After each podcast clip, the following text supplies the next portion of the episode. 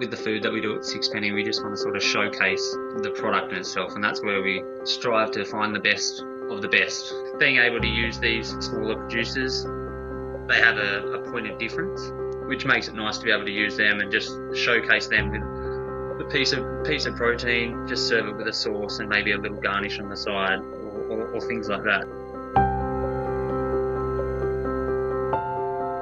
This is The Crackling. I'm Anthony Huckstep. Connection made through food can be lifelong. Whether it be putting your hands in the soil to discover what it takes to farm or grow quality produce, or sharing food with friends and family. As a child, Aaron Ward spent a lot of time on his grandparents' farm, and it ignited a love for food that has seen him trailblaze a career as one of our best young chefs. So, Aaron, Sixpenny is one of Australia's best restaurants, but you've made a name for yourself with baking of late. Is this something you've always been interested in? Uh, yeah, I think I've had a, I don't know, I think it's been a, a little bit of a calling of mine. Like I, I enjoy baking and sort of not so much the sweeter side of things. Like I, I enjoy the, the bread side of things and um, and croissants lately. Um, they've been a bit of fun. Um, but yeah, it's it's always been sort of a passion. Like I've done it since um, my grandparents sort of have a they have a dairy or used to have a dairy farm. So going there and um, they they would bake their own bread and, and that sort of thing in the mornings and and that kind of thing. So that was pretty exciting. And I think I've just sort of just done it from there. Um, yeah, just just continued it on, I guess.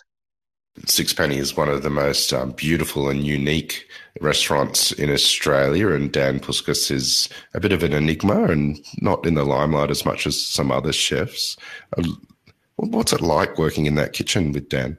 Yeah, it's it's good. It's enjoyable. Like it, like you said, it's not really in the in the, in the limelight as much as uh, some other restaurants, but I think that's sort of what we like about it as well. It's like in a small suburb, just well, it's not really outside of Sydney, but it's a little bit out of the CBD, and um, yeah, I think that's what makes it so so nice. Like you can come out of the city, you just get on the train or or a couple minute drive um, out west, and it's sort of yeah, you're in like the this country streets almost feel like there's across the road there's a small there's a pizza shop a, a fish shop there's a there's a barber little pub down the road and then there's Sixpenny on the corner up near the school so it's sort of it's one of those things where you you can go you can it's not I don't know it's not not a, a location restaurant but it's sort of it's nice to go there and you can sort of chill especially on Sundays like Sunday during lunch service. I don't think there's any better service. That's probably my favorite out of a lot of them. Um, everyone's su- super chilled. Like it's such a nice nice day. The sun comes in the front window. And um, yeah it's just a nice sort of area to sort of sit have a glass of wine have some nice food and just like relax for the whole day. It's nice what was food like for you and your family growing up? Um, food like it, growing up as a kid, just at, at, home, it wasn't a really, it wasn't a huge part of of home. Um, we were sort of more focused on playing sports and and that sort of thing. Occasionally, I'd sort of bake with my mum or or that sort of thing, but we'd generally be running around outside playing sports. Um, but we'd go to the grandparents' farm sort of every school holidays. We'd go up there and which which was out at um, out at Muswellbrook, out near Scone. Um, they had the farm, so we would go out there and they'd grow their own fruit and veg, and, and they had chickens for eggs and that sort of thing. And like I said before, we we bake bread in the morning before breakfast, so nice and early mornings. Um, get out, milk the cows and that sort of stuff, all before breakfast, and then um, collect the eggs and we go have them for for breakfast, which is nice. Um, but they they had their own. They would they would kill the some of the cows or the chickens, which they'd use for the meat, and everything was sort of everything was used using the old uh, the saying like nose to tail, but like everything everything was sort of was was utilized. Um, we'd be eating sort of cow braised cows' tails and and livers from the lambs and, and stuff like that instead of I don't know what I was used to sort of eating steak at home. I didn't really understand what what it was about and why we were doing it. Um, sort of until I became a became a chef and I was actually cooking professionally, um, and sort of actually understood utilizing all those ingredients and and those parts of the animal. Um, it, it, had to be done, and I, I, guess it wasn't it wasn't from like a, a money point of view. It was just the fact of living on the farm, and you just wanted to utilize everything that you grew and and sort of and had on the farm there, and it was accessible. You wanted to use everything. What lured you to become a chef? Uh, I think I, I was always I was always into food. Like I, I loved eating food. I guess everyone does, but I I just enjoyed um, the food side side of things. Like I was good at, wasn't the greatest at school. Um, I guess every every report card I think I had said the same thing. I talked too much. I was always a social during lessons and that sort of thing. So, um, cooking was, I guess, being a part of the kitchen. It was sort of it was a social side of things as well as as working. So I think um, playing, yeah, like I, I just think getting into the kitchen, being part of food. Um, I was always I was good at uh, food technology and uh, hospitality at school, so I guess that sort of lured me into it. Being good at something, I think it's sort of carried over and, and made a career out of it, which was which is probably a smarter thing. Um, but then again, I guess playing a lot of team sports growing up as well. Um, I'd play football in winter and, and cricket in summer, so being a part of that team atmosphere, I found cooking was and being in the kitchen was a similar sort of thing. Like you always sort of achieve, trying to achieve the same thing, having a good uh, service and like having having happy guests was uh was very similar to sort of winning a game of game of sport as well. Those early years when you were doing your apprenticeship, did you was there a moment when you sort of thought, yeah, this is this is what I love to do? Yeah, like I think I always I always wanted to to cook. Um, and like early on in the year, the, the apprenticeship, it was it wasn't hard, but like it was always, I guess, everyone's had their their same sort of struggles. You'd you'd finish school, you'd go into apprenticeship, and all your mates would be out partying on the weekend, but you'd be at work cooking cooking food until I don't know 10, 11 o'clock at night. So you'd sort of miss out on all those parties. But I think just the the fact of being in that team atmosphere, I think it was always something that I really enjoyed. Um, it wasn't you had I don't know, I guess four or five, maybe more people around you that were all in the same sort of boat. Like you, you just wanted to do better between the three, the, the lot of you. Um, and that's what sort of, I don't know, I was excited about and, and, and kept me into the, the industry now. What's been some of the real key moments in your career and influences that have helped shape you as a chef? Um, the key, I, I think, I think the people around me sort of inspire and influence me. Like I, you see like other chefs that are, you, I'm learning every day. Like you learn off all the other chefs and that are in the kitchen or around you that are in other restaurants that you see and talk to. Like it's a pretty small industry, especially in in Sydney. Like everyone sort of knows everyone or knows of someone that knows someone. So you you try and learn as much as possible off those guys and and it just makes it that little bit easier just to learn something every day, which you which you do. Otherwise, you just sort of get a bit stagnant. Um, so yeah. What's some of the key venues that you've worked at um, through your career? Can you take us on a journey? Yeah, I think when I uh, when I was I was in New I worked in Newcastle for a little while at a restaurant called Bacchus, um, which was sort of my first sort of step into I guess fine dining sort of food. Um, working there with a chef, the chef there, Tim Montgomery. Um, he was, yeah, pretty pretty inspirational um, to me then and still now. Like he he was so very creative, and the way that he plated food was like artwork and and that sort of thing. So uh, getting into that that sort of restaurant from I was only I think maybe nine, maybe maybe twenty. 20 years old, so sort of stepping into that was a big big leap for, from me coming from from country Taree and, and going into Newcastle. Um, and, and, that kind of food, like I hadn't really seen. I, I'd seen it from Sydney, but hadn't really seen it in Newcastle or anything like that. So that was a bit of a bit of a leap and, and something that I really enjoyed. And I stayed there for a couple of years and, and learned a lot from uh, from Tim and the and the team there. Um, but then I guess moving to to Sydney and and working again something completely different in Sixpenny, which was another another massive leap for me. Um, and and staying there for for my first stint was which was five and a half years. So the stuff that I learnt there from from James, who was one of the previous owners, chefs, um, and and Dan himself. So yeah, like learning a lot from from those guys and and that sort of thing. So it, it was good to be a part of at the start and learning how to sort of open up a open up a restaurant from scratch. I guess there's a lot of lot of hard times and a lot of times where I was pulling out my hair and asking myself why I was actually doing it.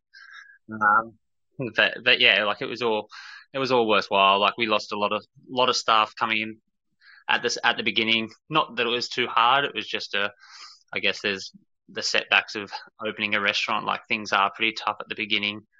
Some people aren't going to like doing it, and some people some people do like doing it. I guess. And um, yeah, we it, it was it was tough at the start. Um, like I said, there was a lot of a lot of hours at, at home pulling out my hair and asking myself why am I actually doing it. Um, so yeah, Sixpenny was another one, and then um, I guess sort of traveling.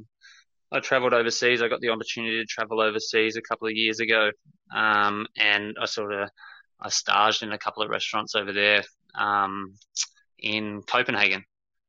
Uh, so yeah, I got to stage in uh, Relæ and uh, and Amass. So again, those sorts of places sort of were on my list of whether I wanted to eat there, and then I got the opportunity to obviously stage there. So that was pretty inspiring. Like get to see Amass was like, I think they were close to ninety percent of no waste um, in their food.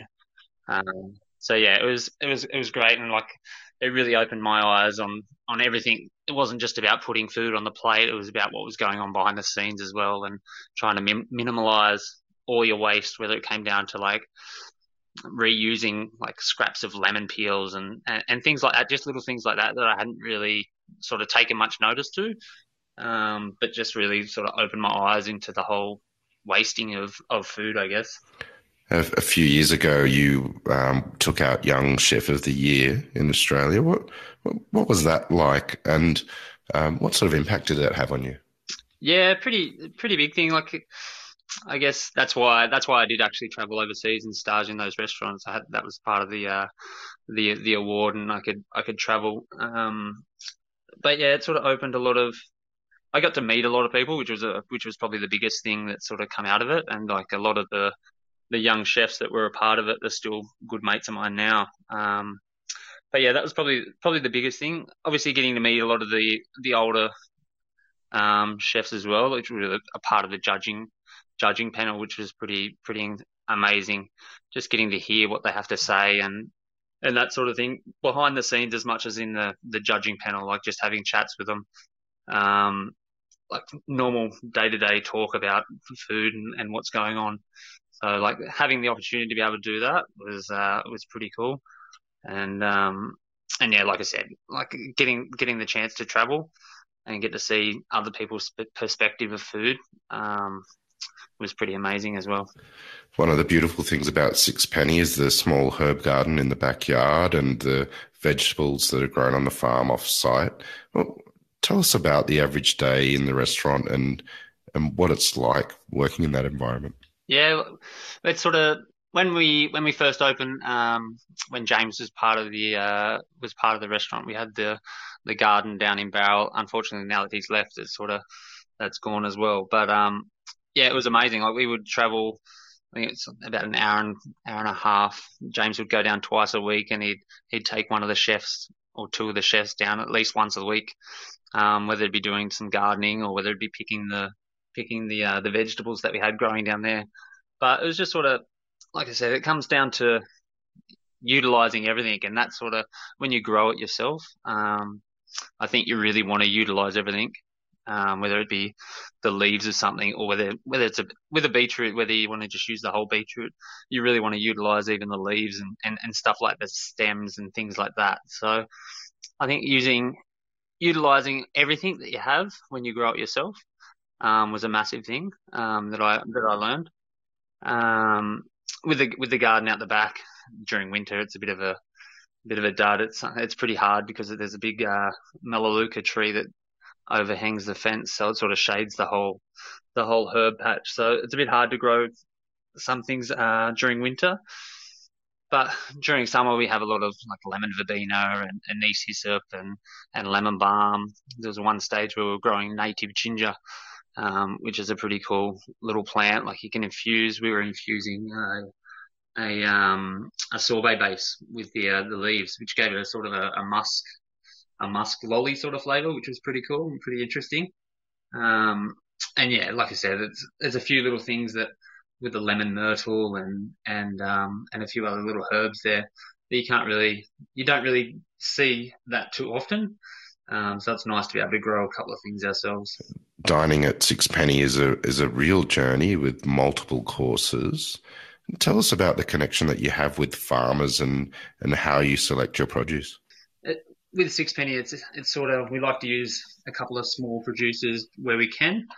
Um, even with our with our final um, savory course at the moment, instead of sort of having I don't know 180 to 190 portions of, of the one protein, we're sort of running a few different proteins for our final savory throughout the week. Um, so yeah, whether it's whether we run beef, pork, lamb, or duck, we sort of just um, break it up through the week and and have one service with one protein, and then we'll go for another uh, protein the next night and, and, and so on. So depending on, on what night it is, just depends on what protein we'll run. So it makes it a bit easier to sort of um, use those smaller producers um, and, and, not having to have 180 portions of something. We can sort of break it up and have 30 portions of this and 30 portions of that or or so on, um, which makes it a little bit easier. Plus, it makes it a bit more exciting to cook with as well, instead of coming in every night and just cooking the same same thing over and over and over you get a bit more. It's a bit more fun to sort of cook something different every night, which is which is good. With this great connection that you have with the small producers, is there a pig farmer that you can tell us about and what's so great about what they do? Um, at the moment, we're using um, a Burradale uh, pork, which is up at uh, up in Toowoomba, up in Queensland. Um, we we've been using them. We use the the loins. We get them in and we get them aged on the bone for a couple of weeks. Um, and and use those. We find it's like a, a good product. The the ratio of fat to to the meat on the uh, on the actual loin is perfect for what we use. The size of the pig um, is the perfect size, especially being in sort of a, a, degustation restaurant. You can't couldn't have too big of a piece of uh, big of meat. Otherwise, it comes down to wastage, and you're sort of trimming it back, and you're you're losing a lot to get that sort of that size that you need on the plate. But um, so we were able to use those guys, which is which is nice. Um, but even even back in uh, again touching on that um, in 2016, I went to it was part of a produce tour. Um, we had the opportunity to go to Malanda Park, which is uh, just a little a little north of uh, of Richmond. Um, we were able to walk through the farm and sort of see the ins and outs of, of the farming of the pigs and hear their story and how they began and how it was all started off with growing sweet potatoes as a cover crop, and the pigs used to eat the leftover leftover leaves that were there, and sort of that sort of thing. And just going to small small guys like that and hearing their hearing their stories is is pretty nice, and and yeah, touching touching bases base with those guys, which is which is good. Does that make you uh, cook differently when you understand the backstory of products like that? Yeah, I think again, you just want to I think with the food that we do at Sixpenny, we just want to sort of showcase, I guess, the product in itself, and that's where we we aim for seeking out these these proteins, or whether it's, whether it's protein or vegetable or, or fish or anything like that. We want to strive to find the best of the best, um, because how we do cook it is quite well. We don't. I don't want to say simple, but how it looks on the plate is quite simple. There's no sort of nothing's covering anything up. It is what it is on the plate. So we want to sort of find what's the what's the best out there and, and use the best uh, produce that we can. So having being able to use these smaller guys, I guess, the smaller producers, they have a, a point of difference, um, which makes it nice to be able to use them and just showcase them with the piece of piece of protein, just serve it with a sauce and maybe a little garnish on the side or, or, or things like that. So being able to use those and, and seeing what they've got and you know where it's come from, how it's grown and, and that sort of thing. There's no sort of nothing hidden behind the scenes that you don't actually know where it's from. Aging the um, pork loins for a couple of weeks. Why do you do that? What impact does it have? And, and what sort of dish did you create with that? Yeah, I, I find it sort of it intensifies it, but it also tightens up the meat a little bit. Um, so we're at the moment, like I said, we've been aging it for two weeks, um, and then we actually take it off the. We get it on the bone and we take the loins off the bone just for. I don't know. I guess it's just easier for us during service, but um, then we make a paste from uh, from black garlic and, and burnt onions, um, and then we glaze the pork, um, the loin in that. Then we cook it at a low temperature. Cook it at about I think it's about 80 degrees. Um, we cook the pork just till it reaches the internal temperature, and then we just sear it off in the pan just to give it a nice crust.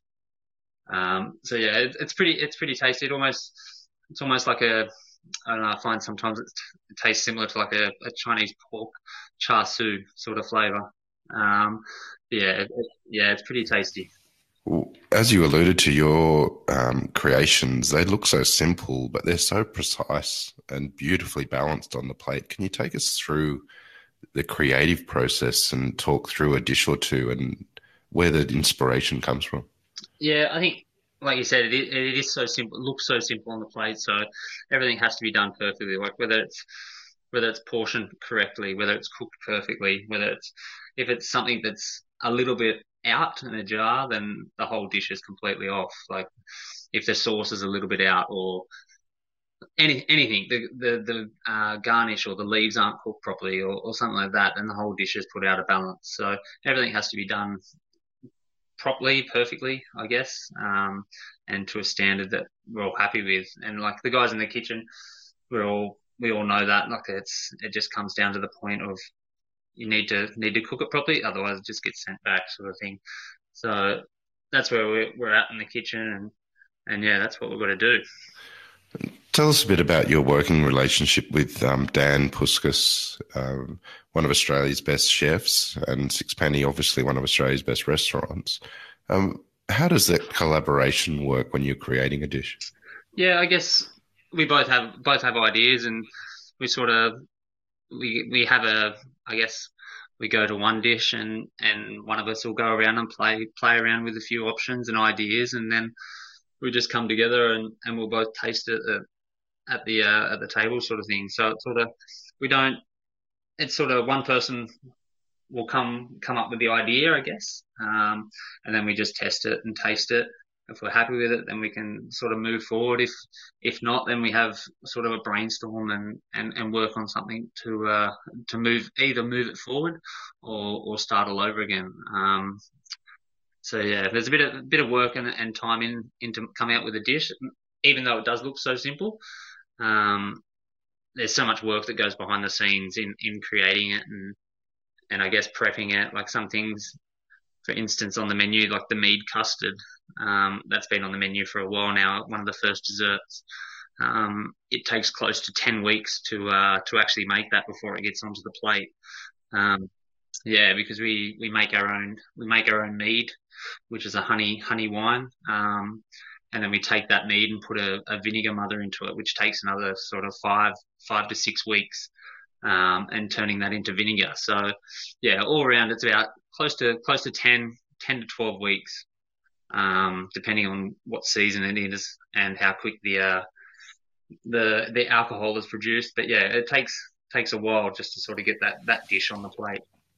You mentioned the pork loin that you're using. Um, pork is such a versatile protein. How important is that versatility in the kitchen? And is there other cuts that you've uh, used over the years um, that you can tell us about? Yeah, like you said, it is versatile, and and that's what makes it, I think, for me, so special.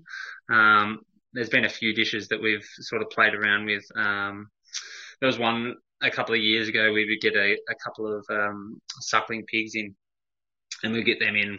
I don't know, maybe twice a fortnight, one one a week, once once a fortnight. But we get two pigs in, so we'd have one each week, um, and we'd bone them out or break them down into seven sections. So you'd get two legs, two shoulders, two pieces of belly, and then you get the head with the jowls and, and that sort of thing on it.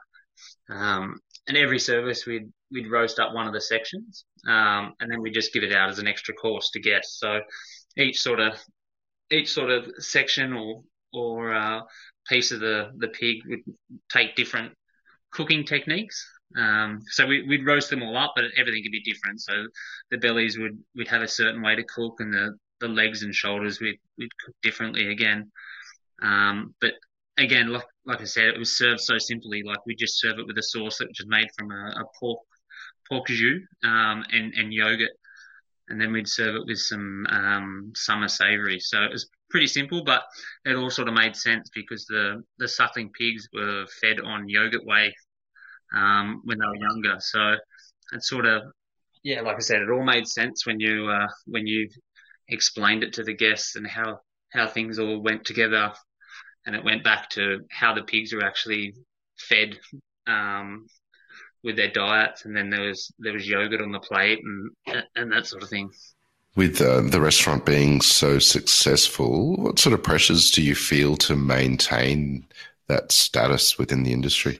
Um, well, I think, I guess the guests nowadays have a there's a lot more knowledge. Um, as a guest, they they have a, the perception of of knowing more. They, they want to know where things come from and, and how it's grown and, and that sort of thing. So being on top of that, I guess. Um, and again, that's having that knowledge of working with small producers and be able to talk with them. And then you can sort of, we have the, the option, the uh, opportunity to actually speak face to face with the guests, which is uh, another thing that Sixpenny's so good for. We get to explain explain the dishes when we uh, we take them out to the table and, and that sort of thing, which is a another thing and, and point of difference, I guess, um, for for Sixpenny. Like we get to explain it instead of coming us passing it on to a waiter and then the waiter passing it on to the guest. We get to go face to face with the uh, with the guest ourselves. So being able to explain that, I think I think it makes it uh, a pretty special pretty special thing to do. Um, and, and, yeah, like I said, it gives that point of difference to uh, to change things up for the guest. What's that experience been like for you as a chef that's normally in the kitchen cooking and then having the interface and connection with uh, consumers every single service? Was that challenging at first, or is it something that you've grown to love?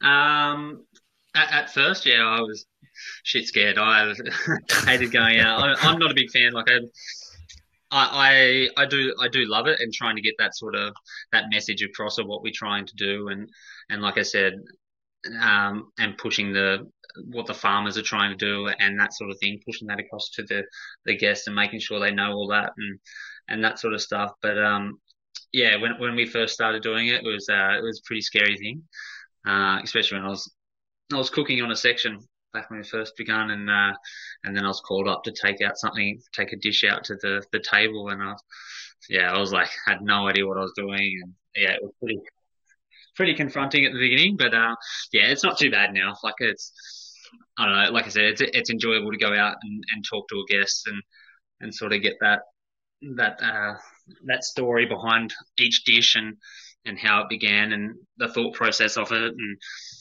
and like I said, the farmers and get their story across, and, and it's nice to be able to tell tell the story to the guest.